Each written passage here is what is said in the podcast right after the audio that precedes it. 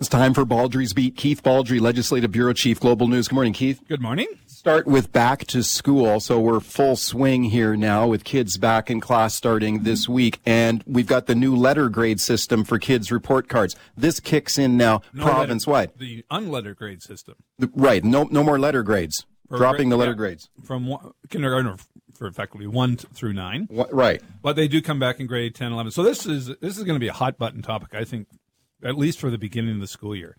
Um, as we talked yesterday, we first saw this back in the, first one of the big attempts at this was back in the early 1990s. The NDP government inherited this Royal Commission that the Social Credit government had brought in. One of the recommendations, and nobody paid attention to it at the time. Oh, let's get rid of letter grades. Harcourt, the premier at the time, I remember him basically calling a news conference in the press theater here, just steps away from here, saying, That's it, we're not going to do this. Changed his education minister, Anita Hagen, uh, and and said, Nope, we've heard enough. They backed off on it. Totally backed off. Yeah. Although we have seen some schools have implemented their own version of this. In in I've got some colleagues whose kids have had this system, this non-letter grade system in middle school Yeah. for some time. So it's not entirely foreign. And actually, someone sent me the report card from the early '60s yesterday from, from her grade three class. Uh, I forget where I think we were in Langley. And it was no letter grades. Oh. It was all language describing how she was doing, uh, which was a pretty informative report card Yeah. you know, as it were. Now, I wonder how parents are going to feel about these new categories um, emerging, developing, proficient, and exceeding. Ex- Proficient. and extending. Extending, sorry, Extending. extending, Yeah. extending, not exceeding, extending. Yeah. Uh, so no more straight A's. Yeah. So little Johnny or little Becky's going to come running home and say, "I got straight extendings." Not referring to my hair, not extensions. These are my great. So um, parents usually want sort of this um, firm indication, something they can hang on to how their kids are doing in school. Yeah. And f- kids, uh, parents were brought up through letter grades, so they're used to letter grades.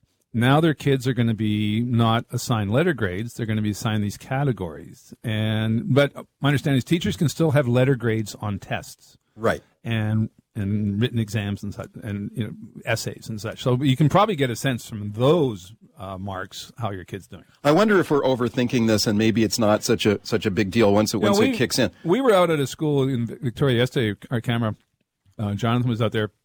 Didn't really pick up a lot of Yeah. apprehension at all amongst parents. Parents saying, "Yeah, okay, we'll see how it goes." Okay, let's listen to the education minister here. Now you're going to hear BC Education Minister Rachna Singh, and then you will, who of course supports this dropping the letter grades from report cards, and then you'll hear from the opposition here, BC United education critic Elenore Sturko on the other side. Have a listen. This is something that we think is really good for the students' outcome. This will give more descriptive back, uh, descriptive feedback. It's too difficult for them to understand really what the new grading system is. You know, what is developing, what is emerging. Okay, I uh, would the if the BC United form form government after the next election though, would they bring back the letter grades? Well, we're what fa- they're saying? far ways away from figuring that position out. Yeah. I think Sturko's doing what an opposition member has to do, which is, you know, criticize the government. That's what opposition does. Not sure that's the official United position to um, be against this, but maybe it is. I mean, this, we're early days here. This second day of school. And I think both sides are going to weigh where the parents are over the next few months. So the first report card comes back when? October, November? Yeah. Um, we'll see what the reaction is then. I, I suspect it's not going to be that uh, crazy from younger grades. It's when your kids get a little older, getting approaching high school. Right. And of course, letter grades do come back in grades 10 through 12 because that's what universities are looking at. Although there's some experts who want to drop it in those grades too. Yep. So But the, the problem, I think, you got to get universities on board because they base their entrance requirements on, on grade point average. Okay, let's talk about overcrowded schools, which I think is really key this week as well, especially in Surrey and other fast growing cities where in some cases you see brand new schools or schools that are maybe just a year or two old and they're already overcrowded and mm-hmm. they're putting up portables right next to a brand new school. Why didn't they build the school bigger to begin with? Have a listen to parent Fallon Vickers here. Uh, she's a Surrey parent. Uh, it's Edgewood Elementary School in Surrey. It opened just two years ago and it already needs portables. Have a listen. If we had had a little bit of forethought, this wouldn't be necessary. We're not preparing for the density that's coming. Your thoughts? Well, no, we're not. And here's the problem. I went back and looked at the BC budget, the enrollment numbers from 2015 to 2018. They went up about 2,000 a year. And that was the first time we saw a sort of a growth in enrollment. We had flatlining or declining enrollment for years. So crowded schools wasn't a big deal. That was eight years ago. You look at the budget this year, and you go to the back of the budget, they have what's called material assumptions, and it's based on, you know, budget items are based on certain things. So they look at the enrollment is supposed to go up from 2021 to 2025, 37,000 kids. Hmm. Now, if that follows usual patterns of settlement in BC, because our, our population is exploding, partly because of immigration and other factors as well, about 130, 150,000 people a year coming into BC. 95% of those, the pattern has been settle in Metro Vancouver, yeah. the capital region, or Central Okanagan, primary Kelowna. Right. So 95% of those, and those are people, there's a lot of kids in there. So those 37,000 kids have to go somewhere. If you look at, if you assign basically an average of 30 kids per class, which is too high, according to the BCTF, it should be much lower than that. But just for the sake of argument, 30 kids a class, if you had 37,000 kids over four years, you know, that's uh, 1,200 more classrooms wow. that you need. Yeah. So that, those are your portables. Those yeah. are your double decker portables. Are and the portables really that bad? I remember I spent. I was in a portable. I spent. I did a. I did one year in a portable too, and I remembered it. I well, I remember it was just cold. It was cold. Those was a long time ago. And we had a we had a smelly heating system. I recall at 12th Avenue in Burnaby, but uh, also kids were kind of envious of us because we had our own little schoolhouse. Now I'm not sure what. Now this is an old portable, but they're was, better now. I'm like, sure they are. Yeah. Ours was the proverbial little red schoolhouse, but yeah. it was kind of neat to separate, have the separate classroom. So I'm not advocating uh, portables, but I don't think portables are the end of the world. However, yeah. if you don't have good heat and if you don't have uh, good insulation and, and other things that come with real classrooms, then there's a problem. But I think they have improved, and uh, if I'm someone sure has some knowledge of that, maybe we will hear from someone on the open line on it. We never had double decker portables. No, I've never seen a double decker portable. That's that's new. How about the cell phone ban in schools? Now, this is really interesting. Have a listen to Shimi Kang here, UBC psychology prof, on banning cell phones in schools. Have a listen. Studies show that when cell phones are banned or limited, uh, we see improved attention, we see better grades, we see better sense of school community. Uh, teachers are less frustrated in general. Okay, we see some provinces bringing in like province-wide Quebec, bans. Yeah, I think Quebec, Quebec and Ontario, right? Yeah. Uh, on, on cell phones. In BC, it's a, like a patchwork. It's up to individual schools well, and school districts. We had a story on Global last night. Kylie Stanton a piece on Belmont High School. Yes big school here in the capital region yeah. is banning you can't have uh, classrooms in class. They have what they have. They have a basket at the front of yeah, the class. And I think that we to put a, your phone in there. We talked about a school in Metro Vancouver the other day that had a, a similar. Uh, yeah. You have to put it in a bin. I think perhaps we're going to see schools do that. I don't think you're going to see the province bring in a law. You know, I've talked yeah. about this before. I think the government's a little reluctant to get into a province-wide measure on something like this. But I mean, cell phones have been around for a long time. Yeah. Uh, but they're becoming more sophisticated, and they can be a distraction, obviously, at the dinner table or in classrooms. And you know, it can be annoying when you're trying to have a conversation, let alone trying to teach someone who's buried in their phone. Okay, I've also heard from parents of special needs kids who say, "Hang on a sec, my kid needs the phone." Okay. Yeah and needs to be in touch with me. I think so, cell phones are basically part of everyone's life yeah. who can afford it. Um, and again, but again, taking the steps to say you can't bring it to your desk, you got to put it in the bin. I don't think that's terribly unreasonable. Yeah, I kind of like that idea myself yeah. too. Okay, quickly, let's squeeze in uh, Pierre Poilievre, the federal conservative leader, on a roll here, and the advertising that they've been doing is pretty laser focused right now. And one of the big highlights and the, on these ads are, of course, the federal carbon tax. So let's listen to a Pierre Poilievre ad. This is a recent Axe the Tax ad. Have a listen. Trudeau wants to raise your home heating bills by tripling the carbon tax. I'm conservative leader Pierre Poilievre. I'll axe the tax to lower your home heating, gas, and grocery bills. Let's keep the heat on and take the tax off. Okay, keep the heat on, keep the take the tax off. I think off. this could be the dominant issue, one of the dominant issues in the next campaign, and we'll see if this rubs off on other parties. Now, the liberals and others will argue this is an irresponsible position. We have to fight climate change, and this is all tied to that. The counter argument is going to be, well, we have a cap carbon tax and emissions continue to go up.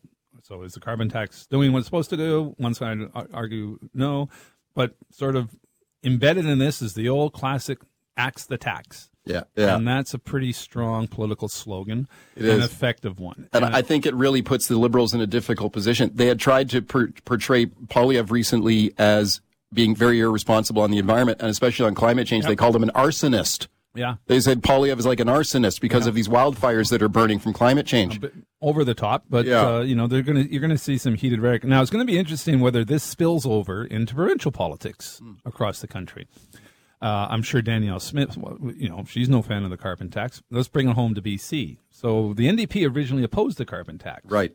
When the Liberals brought it, the old BC Liberal Party brought it in in 2008, and that was the centerpiece of the 2009 election. Now the NDP's in government; they support the carbon tax, and it continues to increase. I don't think it'll be interesting if the BC United changes its position on the carbon tax come the next election campaign. I don't. It's harder to do in BC because it's more embedded here. It's been around longer. It's a now 2.3 billion dollar revenue item, and it's hard to get rid of it, Okay. if not impossible. We go right to your phone calls. Joe in Abbotsford. Hi, Joe. Go ahead. Hey, Mike. Um, yeah, I was just hearing about the portable. Yeah, my wife's a teacher in Langley. She works out of a portable, and uh, yeah, they're not all cracked up as what you say they are. They are like cold in the wintertime, yes, but in the summertime, really hot. No AC. Mm. You know, no no bathrooms for her to actually take a bathroom break. She has to go into the school, leave her kids, which she can't do. So she has Yeah. to like hold on and wait for lunch. But then at lunch, she has students she has to like help. So, you know, the portables are not all that great. I think. Oh no, Thank No. you. Thank you, Joe. no, it makes a good point. Ventilation and you know goes back for years. You know, the cold in the winter, too hot in the summer. Yeah. Some things never seem to change. Well, you and I were just talking off air there how we both went had port- went to school in portables for a while, and I remember in the winter we had our coats on during class. you know, we didn't take our coats off. Our heat would break down from time to time. Not that winter's not as bad out here as they were for you in Ontario, but Yeah. Um, yeah, there was a couple cold um, mornings in the winter, and even we'd get notes saying the heat is expected to be off the next two days. You know, dress Oh. dress appropriately. Yeah, right. Great. Chris and Langley. Hi, Chris. Go ahead. I wonder if Joe's wife's teaching my uh, daughter there. She just started uh, middle school and she's in a porter, portable, and they got uh, about eight new ones at this school. Um, and actually, we've been doing the letter grades. It's interesting, you guys, talking about this switching over to extending proficient and all that. My Yeah. son went through for he's in grade 11, and since uh, grade nine, they they changed back over to uh, to letter grades. But he's been doing it all the way through high school or uh, elementary school for a long time. But anyways, my point was is uh, can we not tie um, immigration to inflation in the sense that you know you talk Keith about bringing people over for these jobs, but when they bring these people over from other countries, they also bring dependents, uh, kids, lots of kids, uh, mothers, uh, mothers and fathers that are now dependents, and the school is a perfect example. You know, we're we're overcrowding now. We're for ourselves, our taxpayers, we're getting less value for our money because we're kids are stuffed into schools that, that can't uh, that can't handle the, the, the population uh, of students.